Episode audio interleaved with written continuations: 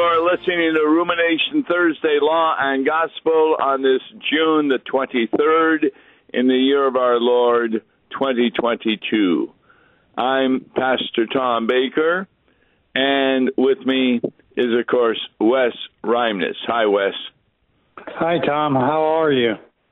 I'm doing pretty good, and yourself? Well, I'm trying to stay cooler in these hot days. Yes. Um, can you imagine us not having air conditioning? no, I can't. Boy, that's a real gift. Well, we've got something very interesting you found to talk about today, and I want to begin by talking about a Greek word, namely ichthus. And what does that mean, that Greek word?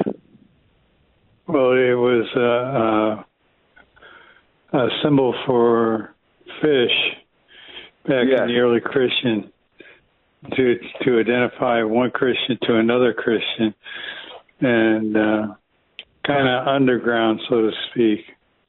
Yes, because it was very dangerous in the early church to be a Christian. You could be persecuted, be put to death. So when they met each other, and if they drew in the dust a fish, ichthus, then that showed that they were a Christian uh, rather than, you know, a cross or something like that. And each letter of the Greek word for fish, ichthus, stood for something. I believe it was Jesus Christ, God, Son, and Savior. Be that as it may, this was a way to protect the Christians. Well, do we have any instance that you know of today where, say, wearing a cross can be kind of dangerous? Well, there's a couple of instances that, uh, well, there's quite a few instances since since you talk about wearing a cross, but uh, a couple that I found was one that, happened back in 2019, and uh, and the case just got settled in the European courts. A factory worker in um, Scotland was fired for wearing a, a cross necklace in, in his uh, place of business in, in his factory that he worked at. He was a quality inspector, and he worked for a food factory, and uh, he was wearing a silver silver silver cross necklace that had been sanctified during the baptism ceremony. He was a Russian Orthodox uh, Christian, and uh, had he was fired for wearing that, and then you say it went to court, but there were others who were wearing other items while they Well, were working. Sure, they were wearing secular items such as lanyards, identity identity passes, keys around their necks. So they were wearing uh, other types of things, not necessarily jewelry, but he was wearing a cross and was singled out. Very interesting. But the court went through, and they now have given him an okay to wear the cross. Right.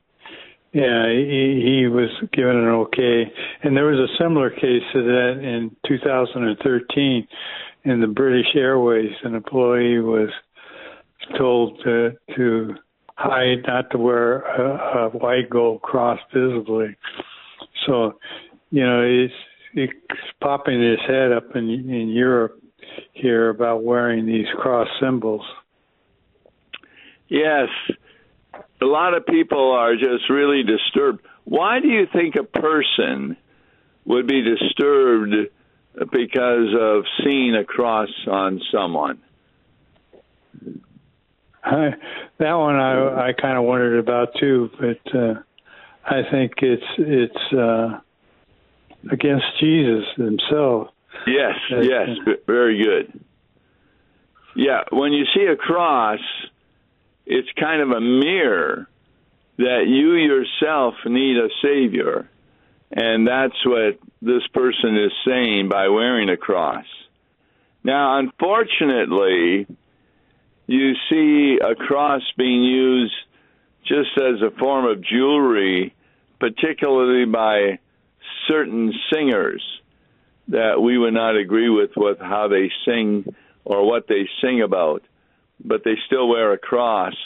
That isn't emphasizing Jesus. That's just trying to make them look good. Right. Well, I think you have that uh, in any given society that uh, it it's it has no meaning until it's explained to them. Uh, don't you think that sometimes they they have no idea of what they're actually doing at that time? Well, yes, yes. In fact, uh, Solomon in his Proverbs says that very point that when you are against Jesus, you hate Jesus and love death, but you may be unaware of the fact that you're loving death because you're having such a good time in worldly things. And so that would be following up with what you just said. Well, isn't that what we're running across in in our world today that we call evil good and good evil?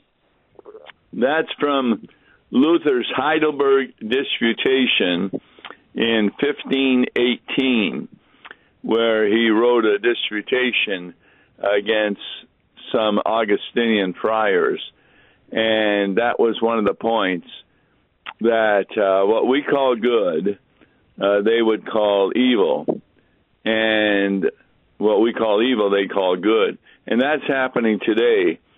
For example, what is good is to be really telling others about Jesus Christ, and others say, no, that is really evil. And so we're going to talk more about this next week as we get near the July 4th. But just as a taste for next week, what are you finding about the kind of attitude people want to have for July 4th that's different than the old days? Well, that in essence, that uh, oh, what do you say that uh, we're we're not a, a democracy of people for free will. It's kind of um, uh, the race you hear called the critical race theory, where uh, they're trying to rewrite American history. That behind every clause is is, is and a law that's passed in the land is uh, something to do with race and racism. Yes, well said. And so, therefore, that's really quite different. Churches that get involved with this they think that social ministry is really their text and their job, which really isn't true. Uh, it's not that a Christian cannot be concerned about the social position of people and help them out, but that's not the the point of the church. The church is to preach Christ and Him crucified cru- crucified. Yeah, exactly, and and I agree with what you're saying. I think what we see is, you know, I was a history major in college. I just love to read history.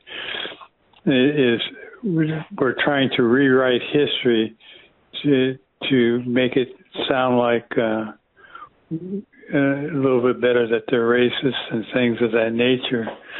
Um, it's just for instance, I've I've read some things on various family histories in the South, and well, of course they were racist for for owning slaves and saying that uh, blacks were slaves, but in the middle of, the, of that whole historical pro- problem in the South, there were those whites that that fought against slavery in the South, just not the North only. Yes, in fact, uh, that was true even with the Lutheran Church Missouri Synod.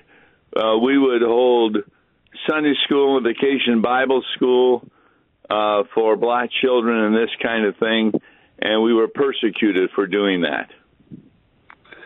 Yeah, that's uh, uh, uh, on the flip side of that. Uh, they were saying that we that we, the Lutheran Church Missouri Synod, were ra- for racist against the Indians up in Michigan, where there was a part of the Missouri Synod up there uh, back in the 1800s with the Chippewas. And come to find out, if you really read the history and dig into it, it was the German Lutherans who encouraged the Chippewas to to write down their language in in a written form, translate uh, Luther's small catechism into their their language, and even some of the German hymns uh, translated into the German into their their language. So they were very supportive of them, but people try to make them sound like they were racist. Yeah, that that's a really different kind of way of doing things. Uh, a lot of times, missionaries they would go to another country and try and teach, say, whatever country they were in, the English language. But then they began to learn the language of the people in that country so they could uh, preach it. And of course, now the Bible is written in a multitude of languages uh, or I should say, translated into them so that they are available for most cultures and most nations. And I think that's that's an extremely good point that you bring up that we translate into that culture, you know, the the the, the Bible itself, and we set up seminaries in these various countries uh, for the for the cultures in there. Uh, one is that I can think of is by 1964 there was no more Lutheran presence in in Haiti, and that got revived back in the in the uh, 1970s. Uh, and today they've got a seminary down there in Haiti, Lutheran seminary, proclaiming the gospel. Yes, yes. So we're, we're working, but there's real problems. For example, in dealing with the, the cross again, some people so hate the church that some churches are being broken into, windows are being broken, and in fact, in some areas, they have uh, police during the worship service so that more problems won't break out. Yeah, you know, we we used to say that was going on in say India, um, Nigeria, other countries, other foreign countries, but what you just described is also going on in the United States. Yes, and it's something that we need to be aware of. That if you are a Christian, then there is a beatitude that is definitely going to come against you. Blessed are those who are persecuted for my sake. So, how do you get persecuted for the sake of Jesus? I guess just what you talk about, go out, going out and wearing your your your symbols of the cross or or the fish. You know that people see that you are uh, a Christian. Uh, I, I, I would guess Yes, uh, symbols are really important. In fact, you were sharing with me, I think it was you, who uh, a man was driving a Mercedes, and what did he have on his dashboard? yeah, that's kind of why I, I decided that we should take a look at this this uh, wearing symbols because uh, I'm driving down the interstate and I see this this uh, kind of yellowish sort of object sitting in his dash, and I'm thinking, what is this? As I pass it, it's a Hindu god that's uh, sitting in his dash, and he's looking for, I guess, uh, safety as he travels. Yes. So Do we object to a person doing that? No, I mean that's uh, right. We don't object. They have a freedom to show their religion. And and you are exactly correct. You you are talking about our American freedoms and that, and that that wouldn't prevent us if the guy should stop at a, at a restaurant or you know some other place of business in a parking lot that we might not you know take the time to engage him into the meaning of what's going on. I can see some Christians though. Let's say he's a pizza driver and so every time he delivers pizza to their house, he's got that symbol in his car. And they start complaining about that to his business. So they say, well, if you're going to continue to deliver pizza for us, you got to take that symbol out of your car. I believe that would be wrong for them to say that. Oh, absolutely. Uh, I would agree with you. But uh, it presents to us an opportunity to to try and engage them in a conversation about that. I mean, yeah, particularly that, if he did what I did and drove a taxi for them. yeah, you took the time to ask them what they believed in, did you?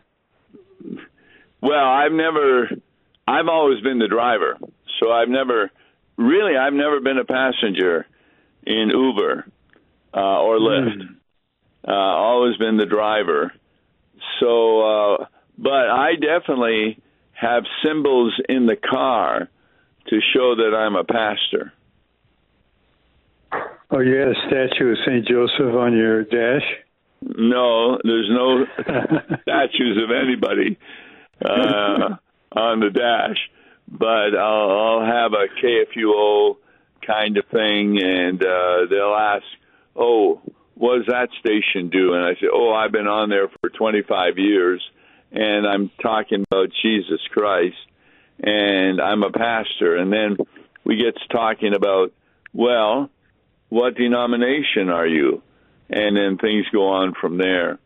Sometimes people just be quiet and they don't say anything.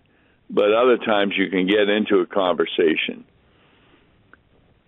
Yeah. So we're not opposed to having things in your car because you have that freedom in the United States. Oh, yeah. Oh no, I would never, never uh, try and cause that that individual or hurt or harm, just because they they had a statue on their their dash that that I disagreed with.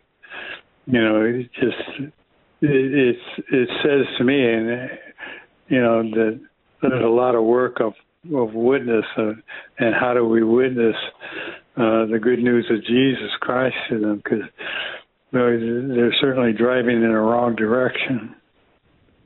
Yes, uh, I, I see a lot of times protests with uh, people having signs, and that really gives you an idea of what they believe. I saw one with three women, and what it was was, you know, we care for worship, we care for God, and we care for choice. Yeah, well, it's it's part of. Uh, we also care about that that we're not calling sin a sin. You know exactly. Yeah, and, and see that's why Christianity is really abhorrent to women like that because they love abortion, which means they love death, and and therefore they can be in great problems in regard to uh, their soul. And so it's important that we participate even in these protests in talking to people about why are you doing this and trying to explain to them what they really are saying to God, even though they may not be aware of it. Well, eh, exactly. And there's a couple of points that you, that two points that I think that you often mention in in your broadcast of law gospels. The first one is sin, and in the middle of sin is the word is the letter I, and how important I is to in, in the middle of our life. And the second is is that Christianity is the only religion in which you can't save yourself. God does the saving, and it's a gift through through faith in in the um, gospel of what Christ has done for us. That's a good law and gospel point because when I becomes more important than Jesus, this happened at the time of the Reformation when they were talking about the third use of the law. They say, Do we need to be informed of the law by reading the Bible? They said, No. Once we have the Holy Spirit, we get informed by the Spirit within us. And a lot of people are saying that today, and therefore they're living lifestyles that are really contrary to the Word of God, uh, either with the uh, murder of children in the womb, or homosexuality, or uh, what, what's that thing? Trans what? Transgender. Yes, that they're born one way, and then all of a sudden they want to be thought of as another way, and they will even go to surgical means to make themselves the other way. But I have never heard of a man who wants to be a woman who is able to have a baby. yeah, uh, I think it's just a, a sign of the the times it gets kind of cyclical because you talked about all these problems at the Reformation. We're having all these problems going on now, and it's just uh, necessary for us to get out and tell that that good news. You know, you you know I belong to a fitness club.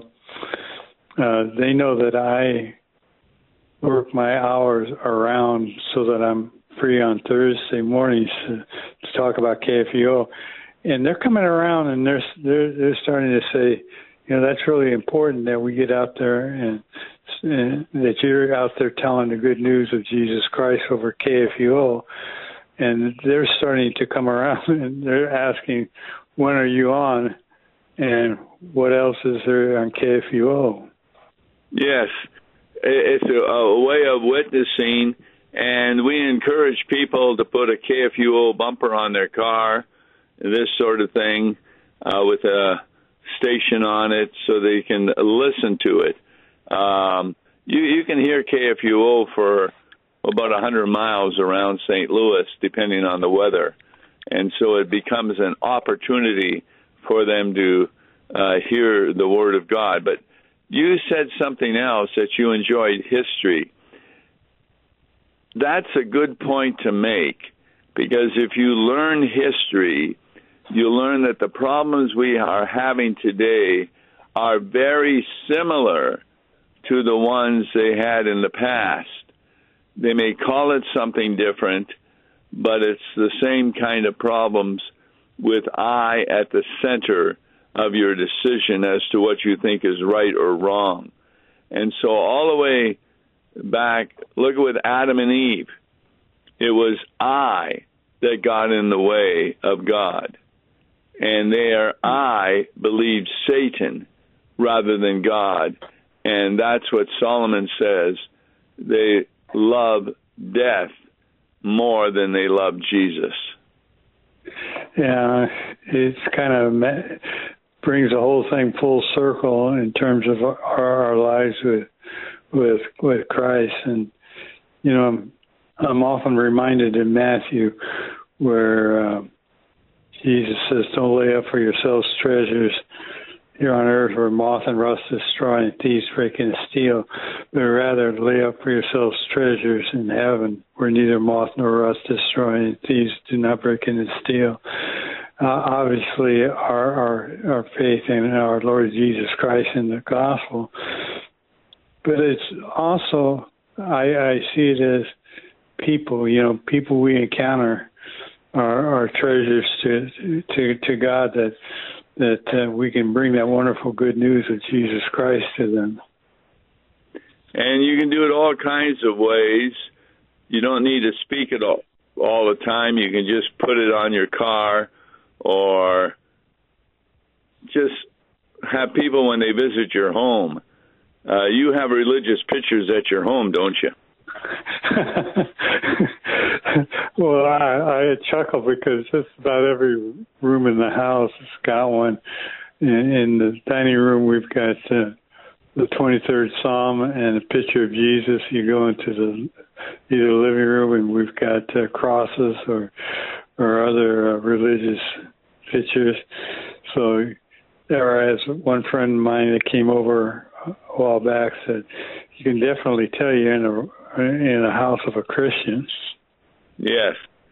Well, on tomorrow's Law and Gospel, which is kind of open mic email, you can email me if you have questions or if you know of other situations in which this is happening. We'll be glad to talk about it and help you through this to give you the comfort of the gospel. I'm Tom Baker, and with me has been who? Wes Reimnitz. Wes Reimnitz. God bless you.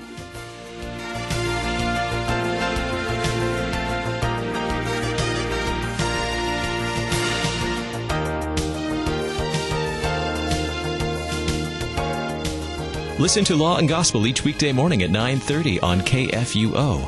For a tax-deductible gift to Law and Gospel, please make your check out to Law and Gospel and mail to Law and Gospel PO Box 28910, St. Louis, Missouri 63132 or call toll free 1-877-267-1962.